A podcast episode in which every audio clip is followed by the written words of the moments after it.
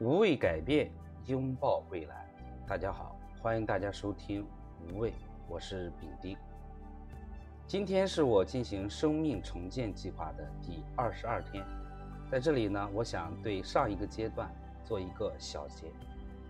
在第一个二十一天内，我制定了四个目标养成的习惯，分别是晨跑、静坐、早起和练习八段锦。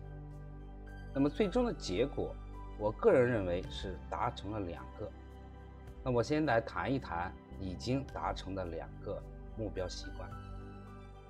第一个呢，是我最想和大家分享的，就是静坐。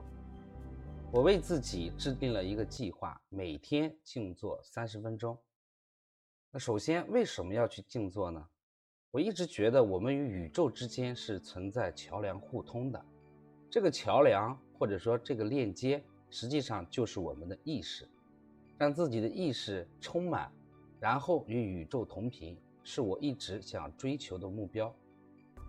在静坐练习的过程当中，开始的几天很难做到平心静气，有很多很多杂乱的念头，即使是通过非常非常安静舒心的音乐。我也很难能达到一个心平气和的状态。这种情况在大概第七次静坐，也就是第七天的时候，得到了有效的缓解。慢慢的，哎，我发现我可以和这些杂乱的念头在一起了。一直到第十七天，那一天晚上是我生命中我觉得对我意义最重大的一天。通过静坐，我与自己进行了一场深度的自我对话。从那一天开始，我真正的发现我能与念头在一起，然后去隔绝它。直到昨天，也就是第二十一天，我能够真切的感受到呼吸停留在眉间是一种什么样的感受。我发现我越来越喜欢静坐，身边的能量环境也随之发生改变。这可能也就是我们常说的“境随心转”。第二个改变的习惯是八段锦。其实这个习惯呢，我觉得还没有完全养成。为什么这么说呢？因为我之前定下的目标是早上练习八段锦，在这二十一天之中，也有极少数的情况我是在晚上完成的。外部因素的话呢，就是下雨。其实更深层次的还是自己内在的原因，就是我没有感受到。练习八段锦能够给我带来的实质性的一些变化，只是在每一天练习的过程中，我能够和自己的身体在一起，感受身体的存在。但是这样我也同样感到满足。每一次练习完，是真的可以感受到这个世界的美好，呼吸的美好。当然了，这也是我能够坚持下来的原因。接下来就要和大家汇报没有完成的习惯。第一个呢，就是早起。在二十一天中，我能做到的只是比以前起得早，但是不规律。有的时候呢是五点半，有的时候呢是六点，甚至呢是七点。更多的时候也是很想赖床，想去睡个回笼觉。究其根本的原因，是因为我没有设定一个。早起固定的时间，所以没有一个明确的目标，我们发现你最终是很难达成我们自己想要的结果的。第二个就是晨跑，晨跑我坚持或者说进行了十二天，在这个过程中也体会到了跑步带来的一些身体上的变化，比方说流汗，你会感到身心疲惫。即使在下雨的时候，刚开始我也坚持的进行了两次，但是实际上内心并不是很接受跑步的这个习惯。第十三天之后，由于连续的下雨，刚刚好为自己找了一个非常好的借口。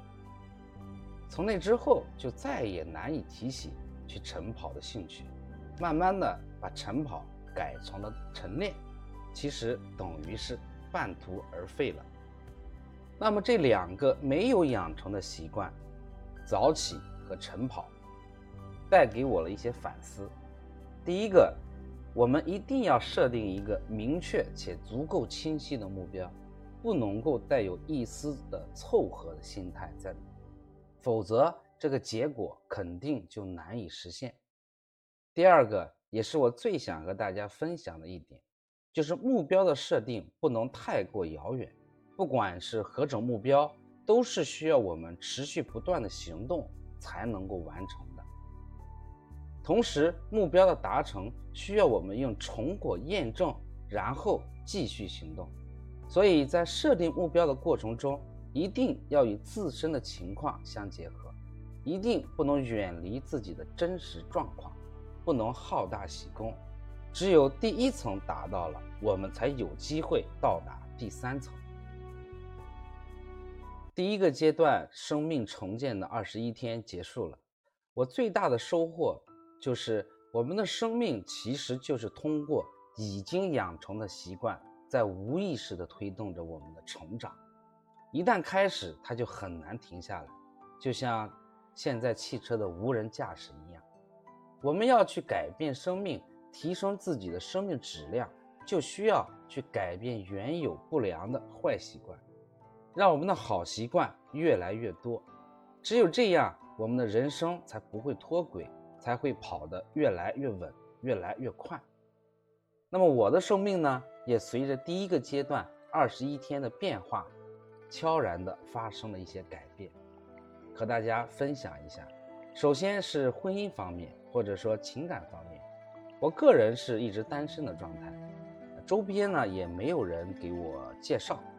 但是当我开始进行生命重建的过程中，我就发现身边不断的有人，开始给我张罗着啊，开始给我介绍这个相亲的对象，甚至有一些朋友已经很久很久都没有联系。